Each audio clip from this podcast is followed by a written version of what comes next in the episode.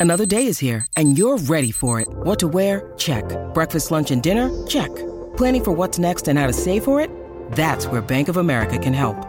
For your financial to-dos, Bank of America has experts ready to help get you closer to your goals.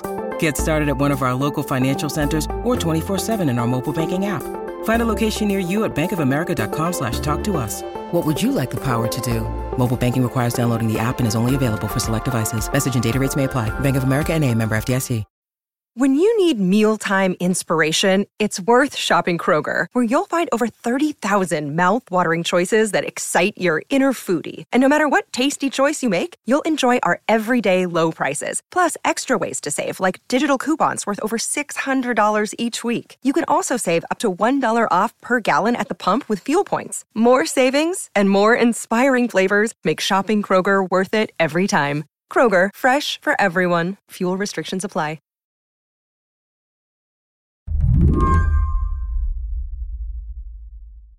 It's hard not to feel a sense of dread about monkeypox.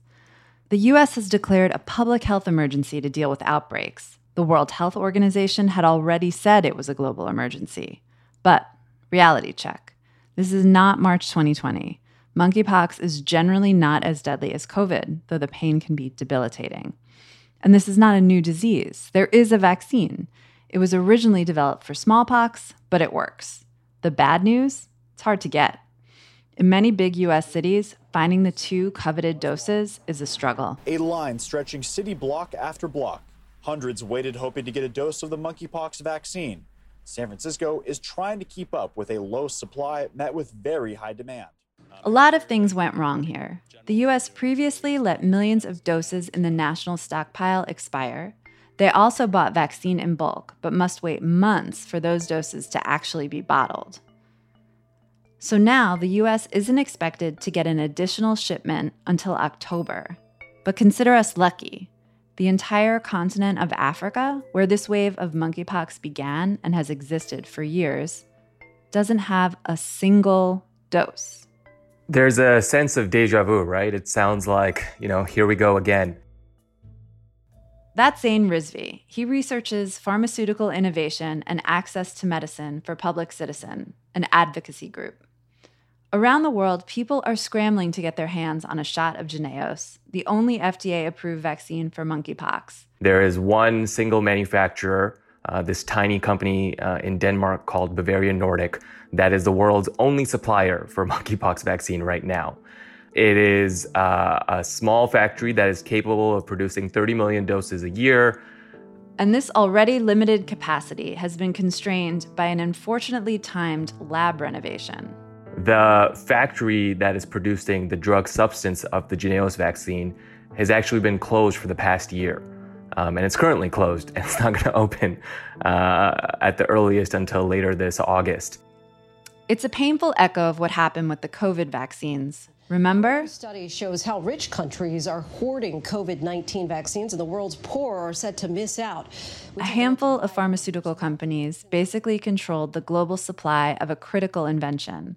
This time, it's just one company, a company that's also received about $1 billion in public funding from the US government. And so the reason we had this vaccine uh, that is sitting there, that is, you know, available in this emergency is because of the US government. But the problem is, despite the support of the US government all along, there's essentially this lack of oversight. There's a lack of stewardship of the technology itself. There are a lot of barriers that limit vaccine access production, distribution, supply chains. But one of the biggest obstacles rarely gets discussed intellectual property rights, the exclusive monopolies pharmaceutical companies obtain over a vaccine after it's developed. There is baked into the system an idea that monopoly control over a life saving vaccine or life saving health technology is not inherently ridiculous. So, today on the show, how pharma companies' intellectual property rights get in the way of public health, and what that means for the monkeypox crisis. I'm Emily Peck, filling in for Lizzie O'Leary, and this is What Next TBD, a show about technology, power, and how the future will be determined. Stick around.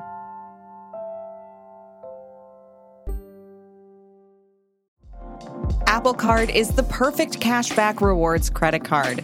You earn up to 3% daily cash on every purchase every day. That's 3% on your favorite products at Apple, 2% on all other Apple Card with Apple Pay purchases, and 1% on anything you buy with your titanium Apple Card or virtual card number. Visit apple.co slash card calculator to see how much you can earn. Apple Card issued by Goldman Sachs Bank, USA, Salt Lake City branch. Subject to credit approval. Terms apply. Our bodies come in different shapes and sizes, so doesn't it make sense that our weight loss plans should too? That's the beauty of Noom. They build a personal plan that factors in dietary restrictions, medical issues, and other personal needs so your plan works for you. Noom doesn't restrict or shame when you want to treat yourself. Their flexible program focuses on progress instead of perfection. You don't have to give up carbs or anything. And with their daily lessons, you can learn something new about your food choices every day. After just a few days of using the app, I learned how to recognize cues for overeating and how to choose the right foods to feel full. Stay focused on what's important to you with Noom's psychology and biology based approach. Sign up for your trial today at Noom.com. That's N O O M noom.com and check out Noom's first ever cookbook, The Noom Kitchen, for 100 healthy and delicious recipes to promote better living. Available to buy now wherever books are sold. Let's take a step back. When a pharmaceutical company invents something, a vaccine, a medication, they get a patent, an exclusive right for a limited time period to their invention.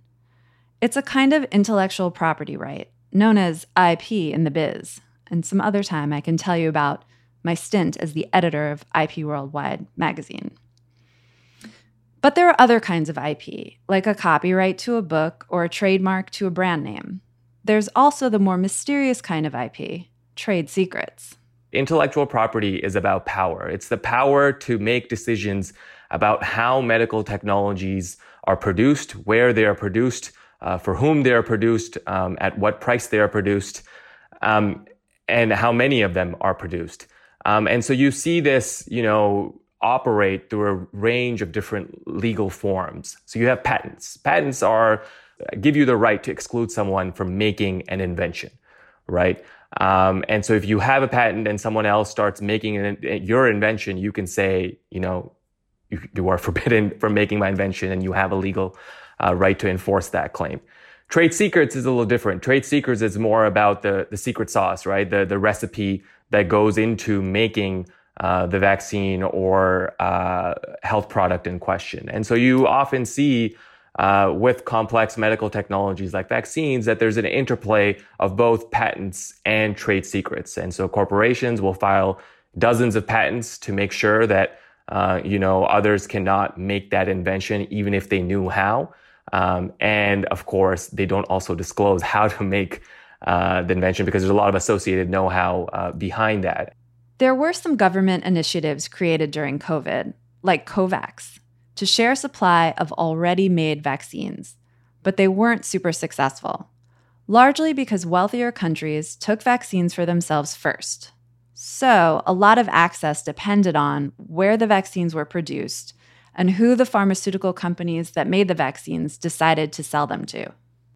It was, you know, in the words of the South African government, government it was uh, vaccine apartheid, right? There was a huge inequality between the vaccine haves and the vaccine have nots. There were a handful of countries in the north that had the vaccine, um, and many dozens around the, the south that didn't.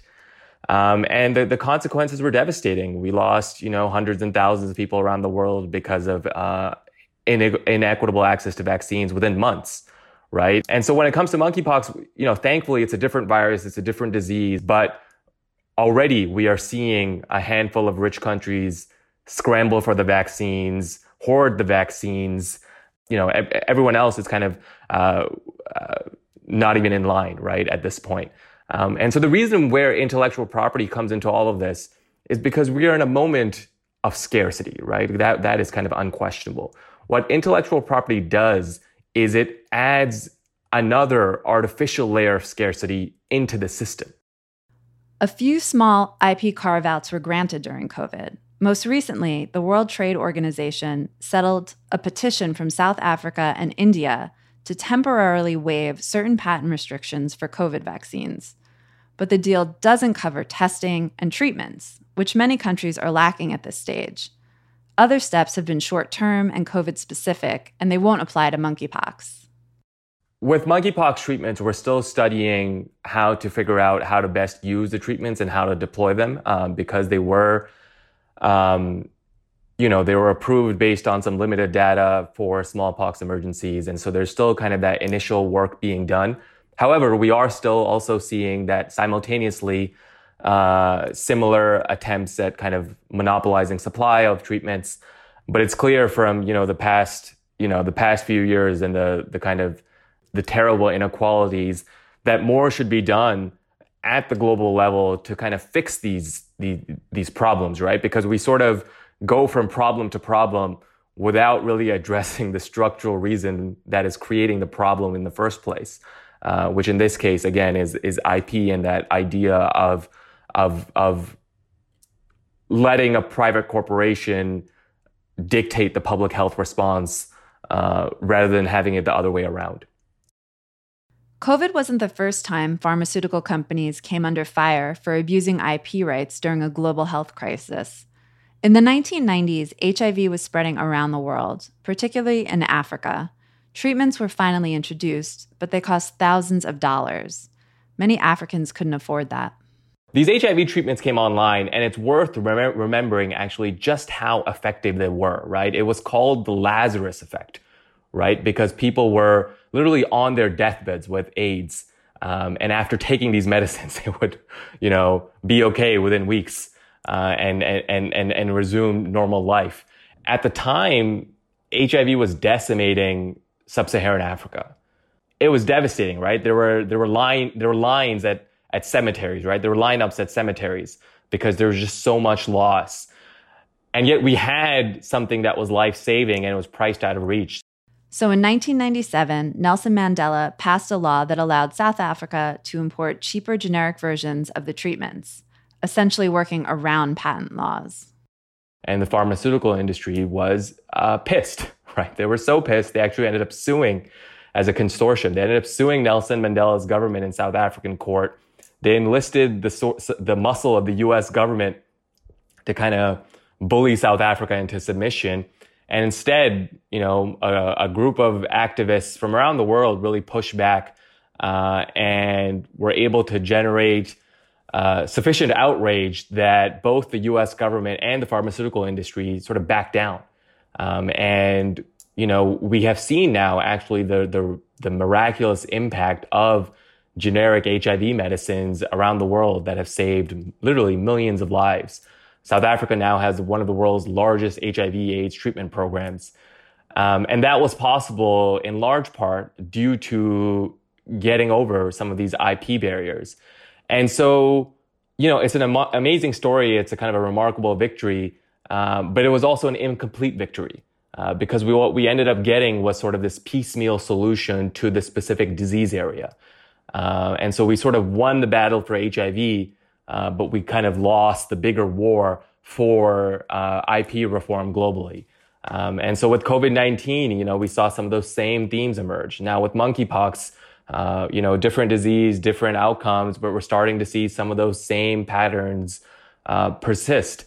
Um, how many more new disease threats do we have to see before we understand that actually a new approach is needed uh, that prioritizes public health from the start.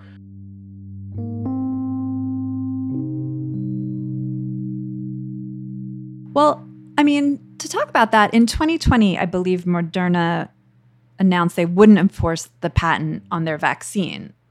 Was that a big step or did it help at all? So when we talk about, you know, the Moderna vaccine and what Moderna has done, really what we're talking about is what the US government and Moderna have done together. Um, Moderna is a company that is built off a technology uh, that was um, funded by taxpayers, right? So, so you had this kind of constant federal support in the background as this company was developing its technology.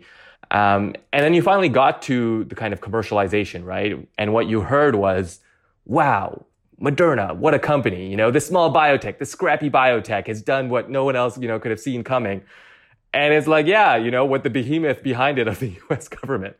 Um, and so, yes, Moderna did this thing about patents, but it left out this whole other spectrum of action that it could have taken. And most importantly, what it could have done and what it did not do was actually share some of the know how, right?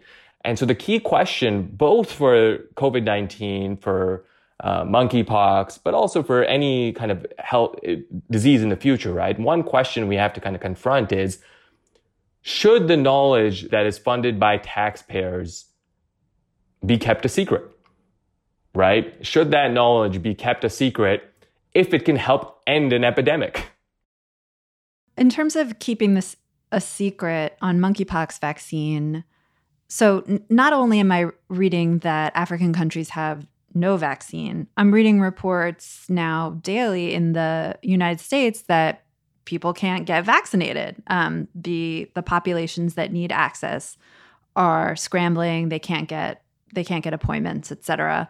I mean, is that because of IP and secret hoarding also?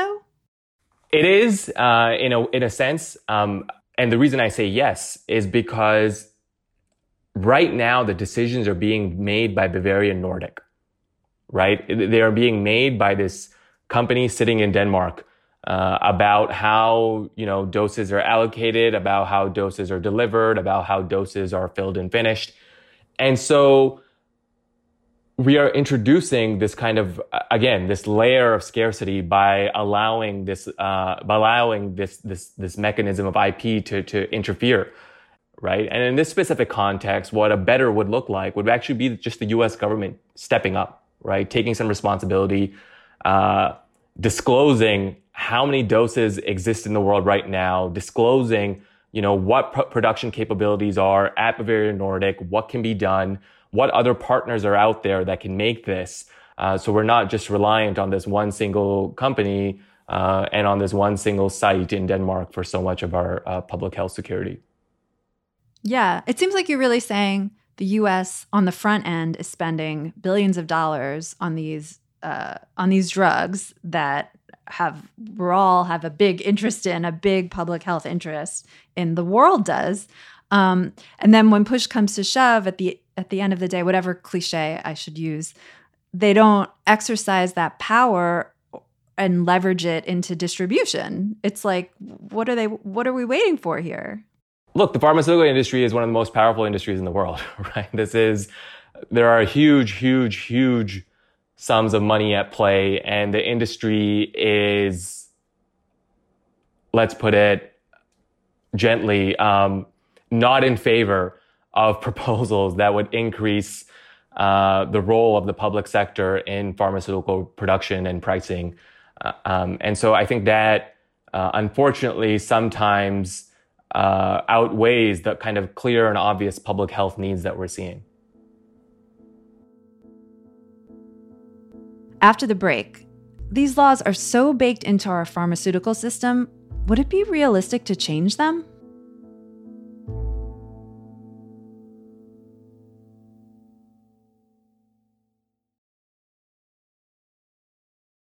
The main argument in favor of strict intellectual property laws is that they spur innovation. Making vaccines and medication takes a ton of time, research, and money. Pharmaceutical companies say that without these protections, they just wouldn't have the incentive to develop new medical treatments.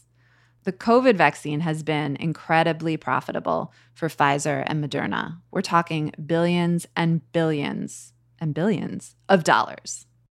And, you know, so everyone says, well, look, that's the perfect example. They wouldn't have done it without IP. I mean, would you agree? You know, no matter how small or no matter how large the reform, the argument will always be, you know, you're about to kill innovation. How could you do that?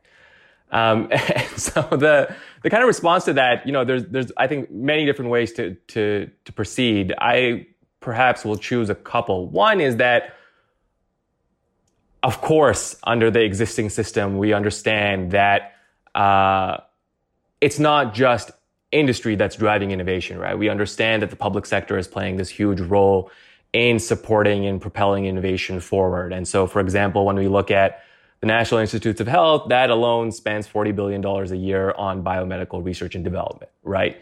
And so when you're talking about supporting R&D, it's important to be inclusive just of public sector R&D as well as private sector R&D. So that's kind of my first response. The second response is, of course, then the private sector R&D component, right? How do you sustain that? How do you maintain that?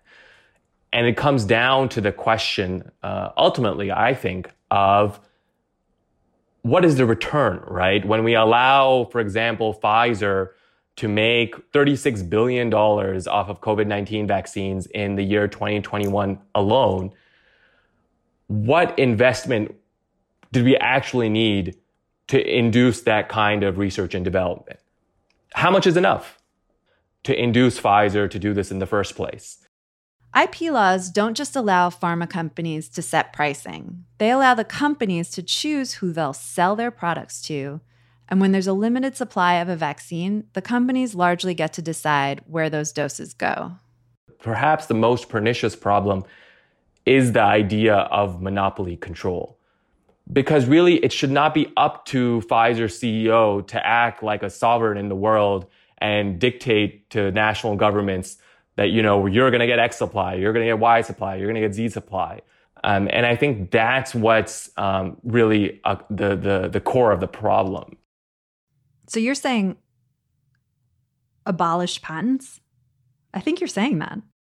I, the term I wouldn't use is abolish necessarily, but I think the patents certainly need to be overridden for the public interest. And the US government has existing authority that it actually uses all the time in different sectors, right? And this is actually perhaps my most compelling point here, which is that the Defense Department doesn't care about patents, right? The Defense Department, when it needs a technology, it uses that technology, right? It'll get a contractor to use a patent. Um, and if a patent holder wants to sue, they can do that. There is a law that allows a patent holder to sue the US government and get some compensation. But what the Defense Department does not allow to happen is for one contractor to get up and be like, Hey, I have a patent. You can't use this invention. Now pay me. Right? For some reason, the Department of Defense doesn't do that, but you know, the CDC, the NIH, you know, HHS and our public health apparatus, uh, cannot stand up to pharmaceutical corporations in the same way.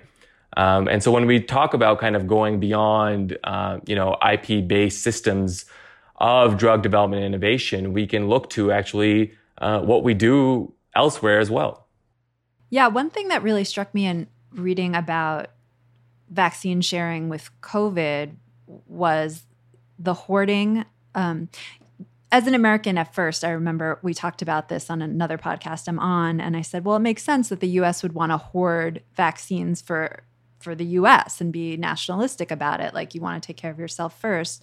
But it, it really seems like that comes around full circle and hurt us because because the U.S. had hoarded vaccines um, and the global North had hoarded vaccines. COVID spread like wildfire in the global South, and we got these new strains. We got Delta, we got Omicron. Um, so it turned out that hoarding wasn't even in our best interest. And I wonder if the same thing's going to happen now with monkeypox. The US government for monkeypox is in a little bit more delicate position than it might seem because the factory is located in Denmark and not in the US. And so had the Danish government taken the same response to monkeypox that the US did for COVID-19, there actually would be no monkeypox vaccines in the US right now, right? Because you can imagine that the Danish government, the European Union, and others starting to hoard their vaccines. So it really goes to to highlight just the kind of need for that distributed uh, global network. So Zain, where do you see the monkeypox outbreak going, um, and future disease outbreaks if nothing changes with the current IP structure? I think one thing we can say for sure is that this is not the last time this happens, right? We are living in an interconnected world where um, new viruses are emerging. There are new diseases. Some old diseases are making a comeback. And so we just really have to do uh, a deep think on what we can do to prepare and respond to that. And our understanding is that one key component of that is this distributed global network of manufacturers, right? So there should be a vaccine manufacturer, for example, in sub-Saharan Africa, in Latin America, in North America, all around the world that is capable of rapidly shifting uh, and rapidly pumping out doses for that next new disease threat. Um, and there are, you know, promising initiatives underway, including at the World Health Organization, to set up uh, you know, mRNA capabilities around the world, so we can, uh, you know, better uh, respond to, to to new outbreaks. Um, but I think until we get there, and until really we take public health seriously, right? When, until we fund public health appropriately, until we uh, take seriously the idea of making vaccines and treatments global public goods, this is not going to be a problem that really goes away um, anytime soon. So we, we do need ways to, to manage it better. Zain, thank you so much. This has been great. Yeah, no, thanks for having me. And I appreciate you doing a deep dive into some pretty wonky topics. Zain Rizvi researches pharmaceuticals and access to medicine at Public Citizen. And that's it for our show today. What Next TBD is produced by Anna Phillips and Evan Campbell. Our show is edited by Tori Bosch. Joanne Levine is the executive producer for What Next. Alicia Montgomery is vice president of audio for Slate. TBD is part of the larger What Next family. TBD is also part of Future Tense, a partnership of Slate, Arizona State University, and New America. If you're a fan of the show, I have a request for you. Become a Slate Plus member. Just head on over to slate.com slash whatnextplus to sign up. We will be back next week with more episodes. I'm Emily Peck, filling in for Lizzie O'Leary. Thanks for listening.